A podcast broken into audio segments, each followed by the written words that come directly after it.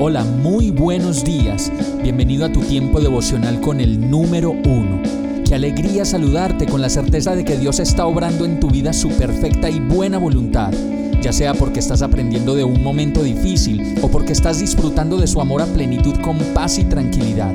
Llegó la hora de tomar tu Biblia, pues de seguro Dios te va a hablar, te va a reconfortar y lo mejor de todo, te va a dar las respuestas que estabas buscando. ¿Qué esperas? Vamos, súbete de una vez en este pequeño pero eterno vuelo devocional con destino al cielo.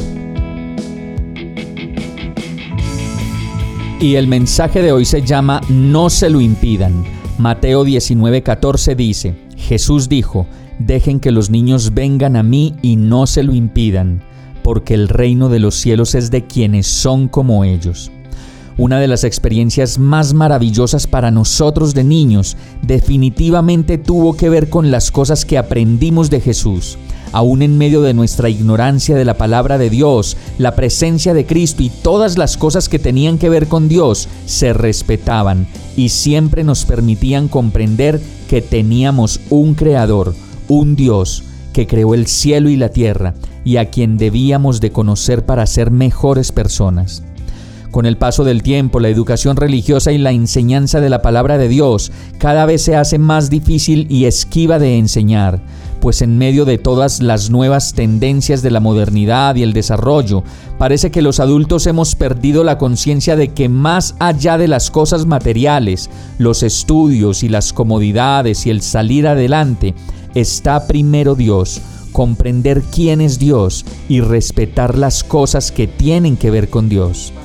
Pueden aparecer muchas excusas en el camino, unas diciendo que se han cometido muchos crímenes en el nombre de Jesús y otras diciendo que simplemente no existe.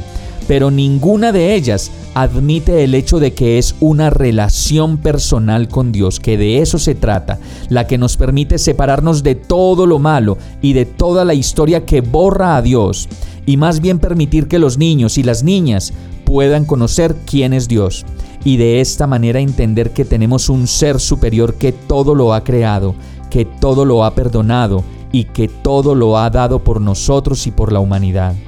Cuando vemos las cosas que hemos hecho como hombres, no puedo sentir más que vergüenza por todo lo que hemos hecho como humanidad, incluso en el nombre de Dios.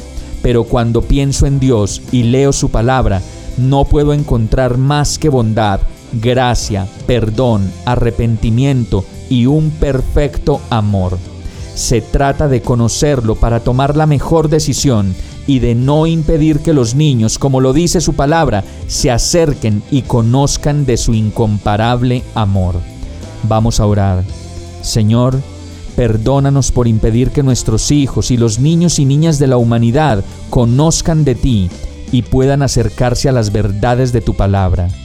Ayúdanos a no perder de vista tu amor, tu perdón y tu gracia, para que nuestros hijos y los niños de la humanidad puedan recibir como herencia tu palabra y las verdades que solo en ella le pueden traer la verdadera libertad. Todo esto te lo pido en el nombre de Jesús. Amén.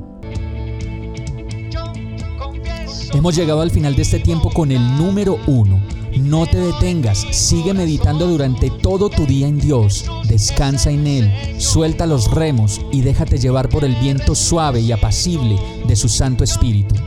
Solo compártelo con quien lo necesite y ames. Hoy, de la mano de Dios, todo será un gran día. Para más información visita nuestra página www.iglesiabierta.com o llámanos al 313-334-0116. Oramos y rogamos para que cada día te enamores más de Dios y para que no pares de pasar todo tu tiempo con el número uno.